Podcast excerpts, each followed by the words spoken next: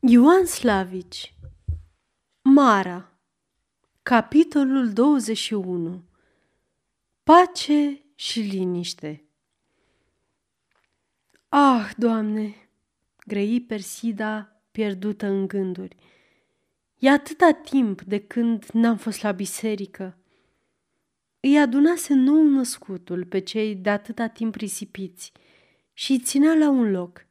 Dar ea, se uita în ochii fiecăruia din ei și vedea că pacea n-a intrat încă în suflete. Simțea că tot mai are să treacă prin zile grele. De ea se apropiau toți, cu dragoste și cu sfială.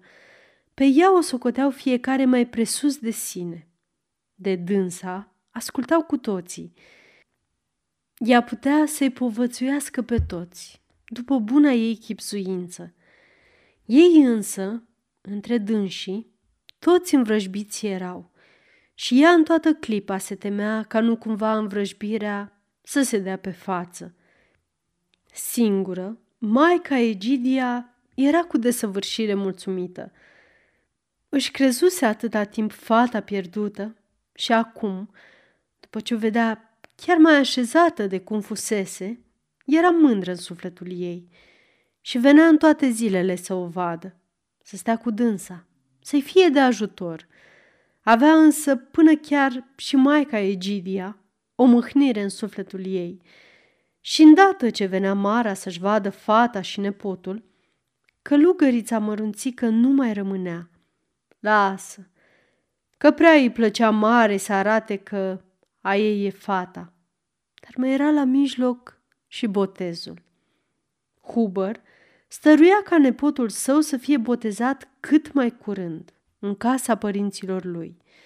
Persida ținea însă ca băiatul ei să fie botezat mai târziu, când va putea să meargă și ea la biserică.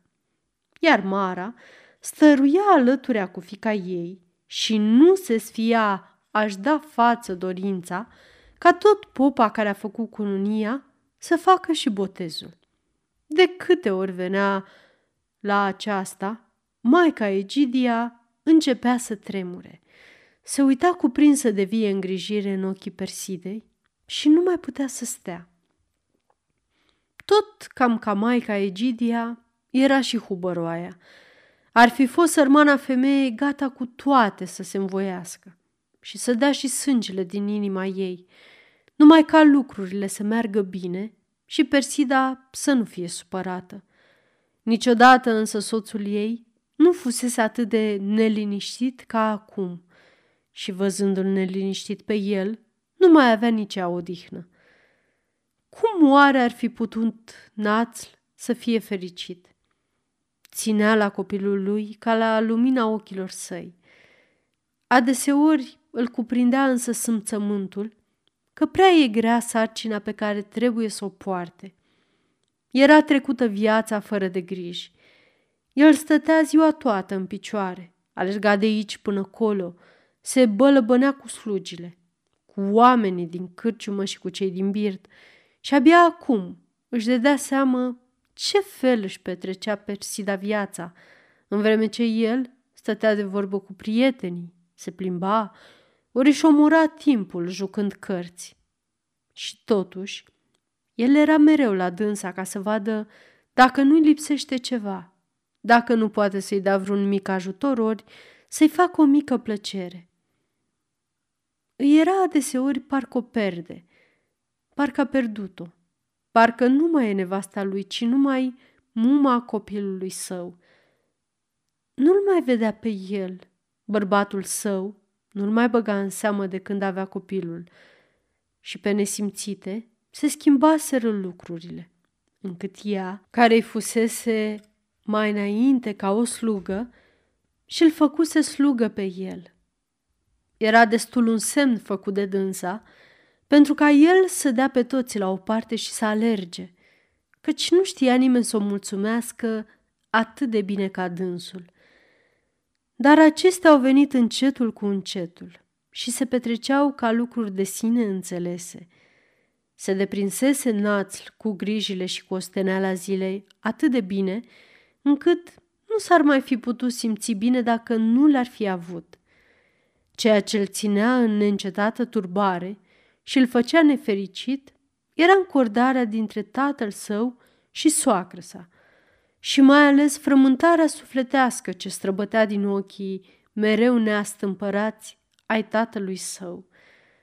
Era parcă o grea nenorocire care are să cadă pe capul lor. Pe Bandi, în sfârșit, nu-l mai băga nimeni în seamă. Trecuseră timpurile frumoase când Persida ziua întreagă zicea mereu Bandi, vino! Bandi, du-te! Bandi, aleargă! Bandi, fă! Nu mai avea nicio treabă, niciun rost în lumea aceasta. Putea să facă ce-i place. De când se născuse copilul acela și de când venise Huber la casă, el era deprisos, uitat de toți, dat ca o ființă netrebnică la o parte, rămas singur singurel în lume. Așa stăteau lucrurile când a sosit, în sfârșit, ziua botezului, după cum o hotărâse Persida. Era lucru nemaipomenit ca o călugăriță să fie nașă, dar mai ca Egidia își pusese toată stăruința să îi se dea binecuvântarea. Și biserica era plină de lume adunată care să vadă botezul neobișnuit. Și pe Persida, care intrase deodată în inimile tuturora. Gătită în haină de cașmir negru, pe care i-o dăruise socră său, înaltă cum era, cu obrajii tot plini, dar mai albi decât de obicei, pășind încet și apropiindu-se cu umilință de altar, ea părea mai mult o vedenie decât ființă din carne și oase, și mulți îngenunchiară când ea își plecă genunchele, ca să-i mulțumească lui Dumnezeu că i-a dat tăria de a trece prin grele încercări. De-a pururea nestrăbătute sunt căile sorții. Stând îngenunchiată și cu capul plecat, ea se vedea în gândul ei însăși pe sine. Copilă resfățată, stând în fereastra cu geamul spart, de o întâmplare suflată de vânt, se vedea deschizând în astâmpărul ei copilăresc cealaltă fereastră. Se vedea trecând prin fața măcelăriei. Una câte una, întâmplările care hotărâseră viața ei se reamintiră în sufletul ei. Parcă le visa și le visase numai după un plan de mai înainte croit. Cuprins apoi de sâmțământul că nu e sfârșit încă șirul grelelor încercări, ea își plecă mai tare capul. Ori și ce ni s-ar mai fi întâmplând, Doamne, grei dânsa, dreptate ni se face, dar pe el să-l aibi sub ocrotirea ta, căci tu l-ai voit. Al tău este, ție ți-l voi păstra. Nu știa nimeni ce simte și gândește dânsa în clipele acestea, dar văzând-o, toți erau cuprinși de același sâmțământ. Toți afară de Mara, muma ei, care, gătită ca nealte dăți, stătea îndărătnică la intrarea bisericii. Se supusese Mara, dar nu se împăcase și îi venea din când în când să se repeadă, să ia copilul și să fugă cu el din biserică. Îi era parcă îl iau, îl răpesc, îl aruncă în prăpastie adâncă, în foc mistuitor. Și atât ne pot avea și dânsa. Când părintele pleban se ivi, îmbrăcat în odăjdii, ca să înceapă botezarea atât de neobișnuită, Mara făcu un pas înainte și apoi, pas cu pas, stând mereu și făcând iar un pas înainte, tot mai potolită, tot mai muiată, ea se apropie. Când preotul vărsă apa Sfântului Botez în capul copilului, ea tresări, străbătută de fiori, și ochii îi se umplură de lacrimi. Acum era papistaș, nepotul ei. Cel mai iubit dintre toți oamenii era popistaș. E frumos, grăi dânsa, întorcându-se spre Persida. E frumos și la dâns și botezul. Oameni suntem cu toții, tot creștini. creștini adevărați. Tot un Dumnezeu avem. Draga mea mamă, grăi Persida și o îmbrățișă. Dacă ar fi toți ca tine, n-ar fi în lumea aceasta decât fericire.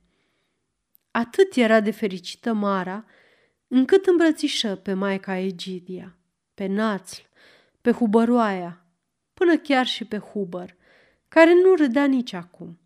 Ar fi fost în stare să îmbrățișeze pe toți cei adunați în biserică. Voi mergeți acum acasă, grăi apoi grăbită, căci vin și eu, dar trebuie să trec mai întâi pe undeva. Trebuia, neapărat trebuia. Cum adecă? Huber îi făcuse copilului un dar de un pum de galbeni. Hubăroaia îl înzestrase cu cinci mii de florini. Nu putea să rămâie nici Mara mai prejos. Avea și dânsa. Trebuia să arate că are, că nu e nici dânsa cea din urmă, că ține și dânsa la el. Alergând spre casă, ea era tare hotărâtă să-i dea Persidei zestrea. Acum era cel mai potrivit timp ca să o facă, pentru ca să vadă Huber că nu e nici Persida oricine și să știe lumea că nu e feciorul lui Huber mai presus de fata ei. Da, a Perside era zestrea. Pentru dânsa o adunase și acum era timpul să-i o dea. Par însă că erau prea mulți bani așa deodată. Se adunaseră la pod, cu pădurea și din carnete, din puțin câte puțin, mai mult și tot mai mult, peste 30.000 de florini. Era destul să-i dea 30, 25, ori 20 de mii. Ceilalți tot a ei rămân, dar sunt mai bine păstrați. Ea luă în cele din urmă zece mii. Tot era mai mult decât ceea ce dăduse hubăroaia, poate chiar prea mult. Și îi venea marei să se întoarcă din drum. Era hotărâtă să dea bani în fața tuturor, acum lucrul acesta de obște se face – Huber ținuse însă ca de ziua aceea să vie noră sa la casa lui și masa de cumetrie era un fel de nuntă, la care Huber își adunase în cinstea nurorii pe toți prietenii și cunoscuții, tot oameni de frunte de care se sfia Mara. Văzând atâta lume și așa oameni, îi părea rău că n-a luat mai mult. Ea îl chemă deci pe naț la o parte. Uite, îi zise. Am ținut și eu să fac un dar pentru copil. Nu e mult. O parte din zestrea Persidei. Opt mii de florini. Am să vi dau, adăugă întinzându-i banii și pe ceilalți. Aceștia acum, la botez. Naț știa că Persida are zestre. I-a spusese Persida ea însă și aceasta. Știa și că zestrea e mare – Acum însă, când vedea bani în mâna tremurătoare, el, cu toate acestea, se sperie oarecum, căci mulți trebuia să fie banii pentru ca dânsa să poată rumpe atâția din ei. Nu, zise el dându-se puțin înapoi. Te rog să nu ni dai, căci trebuință nu avem de dânsi și la dumneata sunt mai bine păstrați decât la noi. Ne e destul să știm că îi avem. Dacă îl ține Dumnezeu pe tata, cum e acum, avem destul, iar dacă nu, adăugă el, sărutându-i mâna, nu o să mai fim cu dumneata ca mai înainte. Da, da, răspunse Mara, mai bine decât la mine, unde ar putea să stea? Să știți că îi aveți, pe toți, nu numai pe aceștia. Atât voia Mara, ca lumea să știe, și de aceea nu se mai putea stăpâni. Trebuia neapărat să le spună tuturora, fiecăruia în taină, că n-are nimeni ginere ca al ei, care n-a voit să primească opt mii de florini, o parte din zestrea soției sale.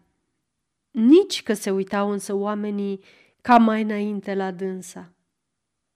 Las, că banul te ridică și în sufletul tău și în gândul altora, dar banul agonisit e dovadă de vrednicie și mesenii toți înțelegeau de ce Mara șade în scaun capusă într-un jeț și vorbește rar și apăsat, până chiar și Huber, care adunase și el destul, se uita cu un fel de mirare la dânsa, căci era femeie neajutorată. Iar Persida se uita mereu și iar se uita la dânsa. O înțelegea de plin și ar fi voit să fie singură, ca să poată plânge. Prea veniseră lucrurile frumos și peste toate așteptările ei bine. Era peste putință ca ele să rămâie mult timp așa și ochii ei necredincioși umblau scrutători de la unul la altul, ca să afle de unde are să înceapă cea mai apropiată mâhnire. Națl, ei atât de drag acum, nu era în voia lui cea bună, cum îl știa de odinioară. Și cine știe, poate că nici n-avea să mai fie vreodată în viața lui. Vin anii, vin grijile, vine greul vieții și trece veselia inimii. El era strâmtorat, dus cu gândul, parcă nu credea că sunt toate cum le vede și nu cuteza să se bucure. Hubăroaia era pierdută, în purtarea de grijă pentru lumea adunată la casa ei. Avea supărări peste supărări cu cei de afară. Tot se vedea însă că ochii ei se opresc, de câte ori intră în casă, cu un fel de temere asupra soțului ei. Nimeni mai bine decât dânsa nu-l cunoștea și dânsa al vedea că tot nu s-a împăcat cu lucrurile. Mulțumită, voioasă, omenește fericită, nu era decât Mara, care le uitase toate și se perduse cu desăvârșire în clipa de acum.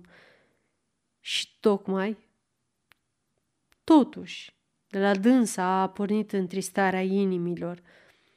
Era peste putință ca ea să nu-și aducă în cele din urmă aminte și de cei ce nu se bucurau împreună cu dânsa.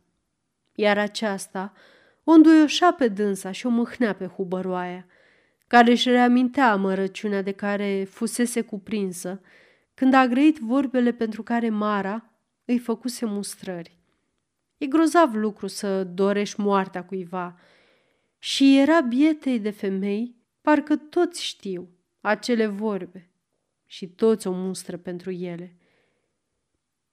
Apoi nu putea nici strică să se bucure cu Mara și Persida se roși ca bujorul când muma ei își aduse aminte de el. Despre trică nu era bine să se vorbească tocmai acum, când mintea fiecăruia era stăpânită de gândul că Mara are bani mulți. Îi era lui Hubă rușine că noră sa are frate pe acel soios și nepieptănat, care seamănă mai mult a slugă proastă și intrase alăturea cu toți oamenii, fără de căpătâi, la verbonc. Cum se potrivea? Mamă ca Mara, fată ca Persida și fecior ca Trică. Acum, în clipa aceasta, era și mare greu și ea își făcea mustrări. Frumoasă a fost ziua, dar ea nu s-a sfârșit în voie bună și la despărțire inimile erau mai mult încleștate decât deschise. Nici că se mai puteau deschide în curând. Peste câteva zile, Mara a primit veste de la trica al ei. Fusese lovit în șol de o țandără de bombă și zăcea acum într-un spital din Verona. Simțeam eu, grei Mara, dar eu singură sunt vinovată. Și umbla Mara, plângându-se mereu de la Radna la Lipova și de la Lipova la Radna. De când își știa fata bine așezată, se gândea numai la feciorul ei și nu băga de seamă că mai mari decât ale ei sunt supărările din casa Persidei. Avea Huber cuvintele lui de a nu fi mulțumit, dar nu putea să le spună nimănui, ci trebuia să-și caute prilegiu spre a-și da pe față supărarea. Tot vechea neînțelegere. Îi intrase în cap gândul că are, de Sfântul Gheorghe, să-i treacă măcelăria lui Națl și apoi să se ducă acasă, la Viena. Trăiți voi, îi zise el nevestei sale, mai bine fără de mine decât cu mine. Hubăroaia rămase ca lovită de un junghi drept în inimă.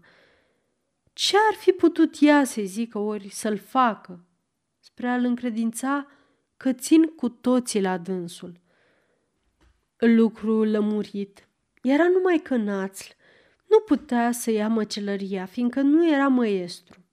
Degeaba alerga oancea, căci bocioacă, supărat rău pe trică, de la care primise cele 1700 și zgândărit mereu de soția sa, ținea una și nestrămutat la hotărârea lui de a nu primi în breaslă pe un om care nu și-a făcut tăietură de măestru la timpul hotărât și a umblat ani de zile de rândul fără de rost. Astfel treceau zilele și în trecerea lor inimile se năspreau tot mai mult. În săptămâna brânzei, când Trică s-a întors, în sfârșit acasă, singură Mara se bucura, iar Persida ar fi voit să-l roage să se ascundă, ca să nu-l vadă Huber. Nu se putea să vie la mai rău timp. Dar era venit. Cam șoldiș, nu-i vorba. Cam plecat într-o parte, însemnat, ca nu cumva să uite vreodată cele petrecute – dar îi ședea oarecum bine și la cojocărie nu-i făcea nicio stricăciune, așa zicea Mara. Cum poate omul, Doamne, să se schimbe trecând prin lume? Lasă, că era periaș și pieptănat, cu obrazul ras și cu mustăcioara răsucită, bine strâns la brâu și cu căciula pe ureche. Dar degeaba mai căutai în el pe prostălanul motolog, din care putea ori și cine să facă ce vrea. Bocioacă e prost, răi el, când Persida își spuse supărările. A fost totdeauna și o să și rămâie toată viața lui. Am eu să-l dumiresc și o să vezi că toate o să meargă strună. Ușurel apoi, fără de grijă, ca și când nimic nu s-ar fi întâmplat, el s-a dus la bocioacă, dar la bocioacă, nu la nevasta lui. Era foarte supărat bocioacă, dar când l-a văzut că vine și vine râzând, când l-a văzut că e cam șoldiș, dar altfel de tot bine, nu mai avea nici el ce să-i facă. Știu că te-ai supărat, îi zise Trică. Dacă ai cerceta mai de aproape, n-ai avea de ce. Dar te-ai supărat. Uite, bate-mă. Tragem pălmi, ca și când ți-aș fi fecior. Că te-am avut ca tată. Apoi să fim tot ca mai înainte. Bocioacă clătină din cap. Îi era foarte greu, dar nu putea. Ce a fost a trecut, grăi el, scoțând vorbele cu anevoia. Eu ți-am spus și toți am spus să te pui bine cu jupâneasa, ce să-ți fac? Dacă n-ai voie să mă înțelegi. Trică se uită lung și cam cu milă la el. Apoi îl apucă de braț. Dacă jupâneasa e stăpâna casei, zise, să mergem la ea. Nu e stâlpul casei, răspunse Bocioacă, dar pacea casei de la ea atârnă și asta nu dau pentru nimic. Să mergem la ea, zise iar Trică. Marta și fata ei tresăriră, când Trică se ivi în pragul casei mari, unde ele lucrau la fereastră. Prea venise fără de veste omul care le zguduise pe amândouă atât de mult. Jupânul zice, grăi el dezghețat, că nu poate să mă primească iar calfă, fiindcă nu voiți dumneavoastră. Dacă eu aș avea nevastă, n-aș cere învoirea ei, adăugă el, uitându-se cam din sus în jos la Marta. Fiind Știind însă că jupânul o cere și eu n-am vreme să aștept, o fac cătănește și vă întreb dacă mă primiți ori nu. Sultana a început să tremure. Era tot omul strașnic, care îi arunca atunci pe ceilalți, la dreapta și la stânga, ca să-și deschidă drum spre Verbunc. Era frică de el, dar n-ar fi putut să se depărteze de dânsul. Marta era strivită. Ea singură îl înțelegea, dar nu se dedea. După cum ai venit și după cum întrebi, grăi dânsa veninoasă, ne vine să-l întrebăm noi pe jupânul dacă mai putem ori nu să stăm și noi în casa aceasta. Bocioacă, omul păcii, ar fi voit să fugă și să-i lase singuri. Bine, îi zise el Martei, nu se poate să vorbești și tu fără ca să înțepi cu limba. Ce-i cu el? Spune-mi și mie ca să știu.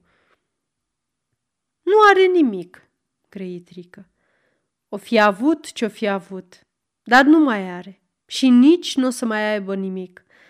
Eu rămân și pace bună. Cine se ia după muieri, se miră și el unde se pomenește. O să vezi cât de bine o să ne înărăvim. Așa au rămas apoi lucrurile. Era hotărâtă acum și treaba lui Națl. Nu-și făcuse trică anii de călătorie, dar bocioacă tot ținea să-l scoată măestru. Închide tu un ochi, crăi Ioancea, care nu putea nici acum să se stăpânească. Apoi, închidem și noi ceilalți unul. Noi știm, noi facem și nimeni nu ne mai poartă grijă. Cam așa se gândea și Bocioacă. Și încă în postul Paștilor, amândoi cum nații, au fost coși măeștri. Nu mai avea hubăr acum de ce să fie nemulțumit. Și nici nu zicea că este. A treia zi de Paști, Bucioacă, a dat masă mare în cinstea noilor măieștri. Nu putea nimeni să ia dreptul acesta. Lasă că era staroste, dar mai avea și fată mare. Huber nu numai că s-a dus și el cu nevastă sa, dar a dus cu dânsul și pe părintele pleban, căci bocioacă poftise și pe el, pe părintele protopop, și întâia oară de când venise la Lipova. Huber nu se mai simțea străin între străini, ci acasă la el, înconjurat de ai săi. Ce oameni cum se cade! Dar tocmai aceasta îl făcea să steie ca pe spini și pe jăratec. Îi venea să plângă când se uita în fața senina amarei. Cuprinsă de sâmțământul că dânsa ai adunat pe toți la un loc și că copiii ei sunt cheagul care îi ține strânși, ea umbla mândră și ușoară, oarecum pe zburate, și vorbea rar și apăsat, ca o împărăteasă. Iar el tresărea când ochii se îndreptau asupra lui și ar fi voit să poată sta ascuns într-un colț. Ce-ar fi zis toți acești oameni dacă ar fi știut ce fel de greutate apasă asupra lui?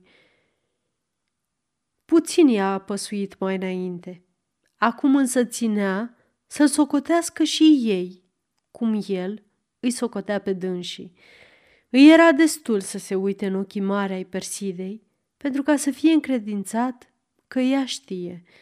Nu putea să-și dea seamă cum și de la cine a aflat dânsa.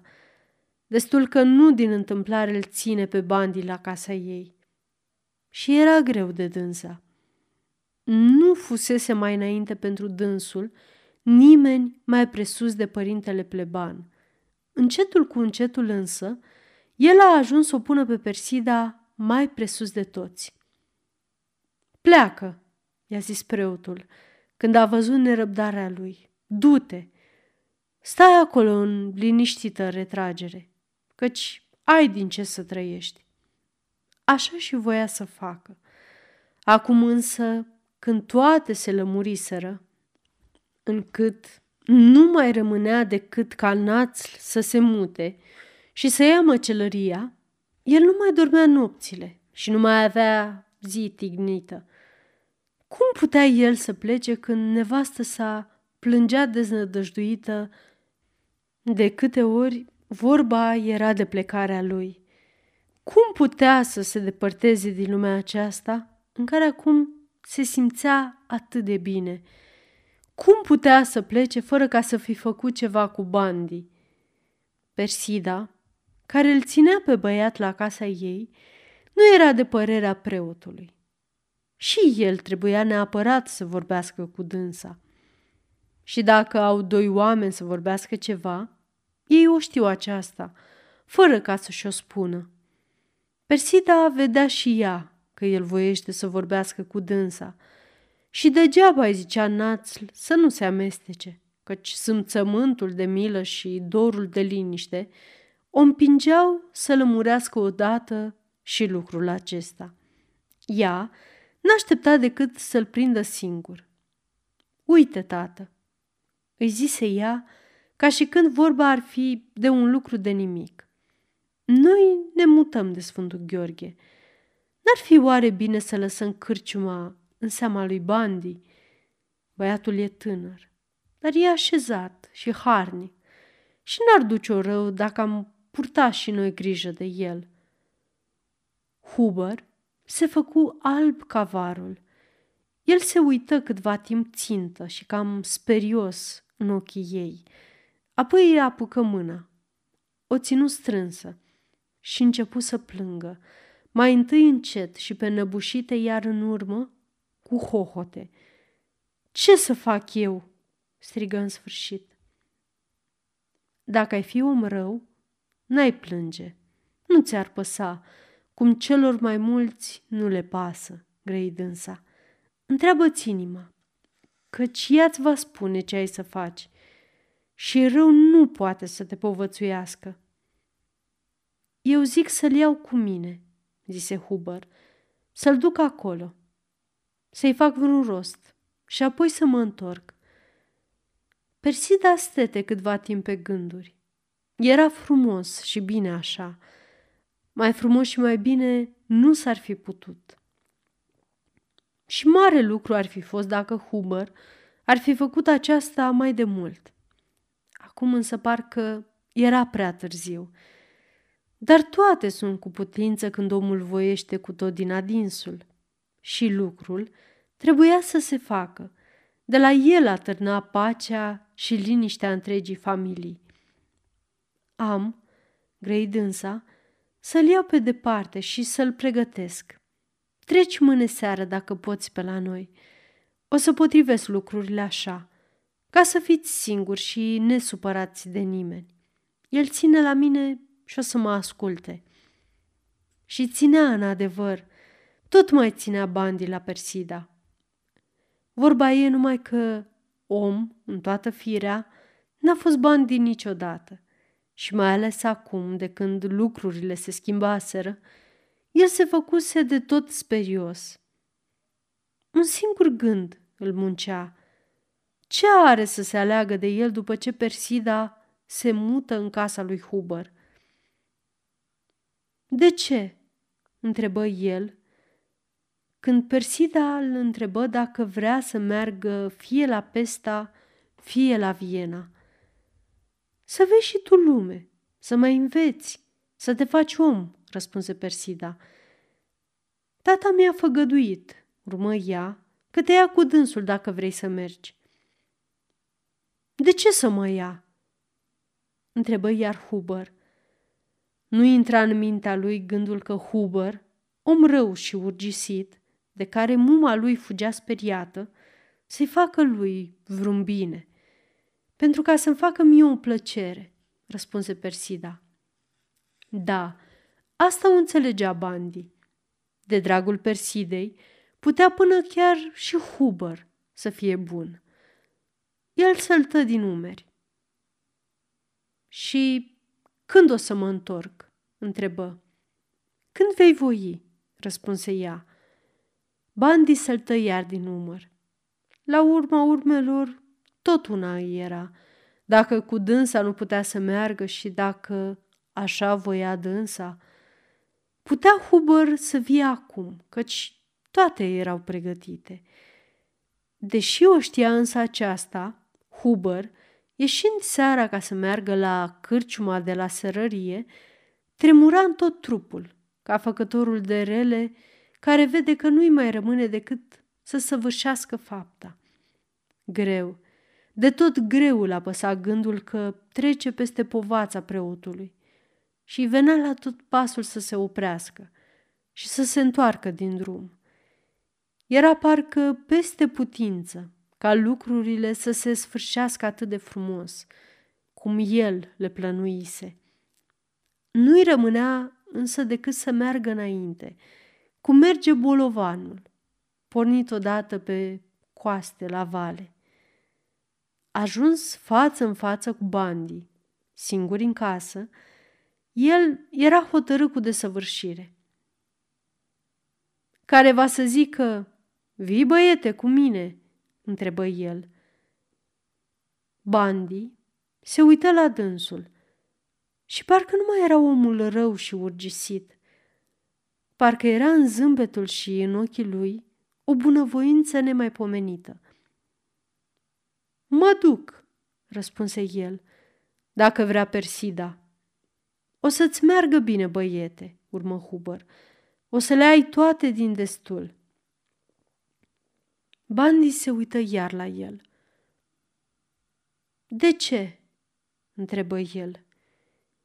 Era în acest de ce și în felul cum fusese rostit ceva ce îl înfioră pe Huber. A ajuns odată până aici, el nu mai putea să se stăpânească. Trebuia să meargă înainte, până la sfârșit, să scape de toată greutatea ce l apăsa. O să-ți spun mai târziu, grăi el. Acum să știi numai că n-ai pe nimeni în lumea aceasta mai aproape decât pe mine. Bandi se dete îndărât și începu să râdă pe rânjite. Ai cunoscut tu pe mama?" întrebă el ridicând mâna. O știi? Îți aduce aminte de ea?" Da, răspunse Huber cu capul plecat. Nu mai spune, că știu, grăi Bandi cu glasul înăbușit. Mi-ești ștată, nu-i așa? Da, îi zise Huber, apropiindu-se de el. Bandi îl lovi cu pumnul în piept. Apoi, cuprins de un fel de turbare, se năpustia asupra lui și îl mușcă în gâtlej, încât căzură amândoi, unul peste celălalt, în mijlocul casei, Huber cu ochii închiși și fără ca să se mai apere, iar Bandi cu genunchii pe peptul tatălui său, râzând și apăsând mereu, câtă vreme mai simțea răsuflarea în el. Când Persida a deschis, în cele din urmă, ușa, ca să vadă ce fac, în casă era liniște și Bandi râdea înainte. Sfârșit. Aceasta este o înregistrare Cărțiaudio.eu. Pentru mai multe informații sau dacă dorești să te oferi voluntar, vizitează www.cărțiaudio.eu. Toate înregistrările Cărțiaudio.eu sunt din domeniu public.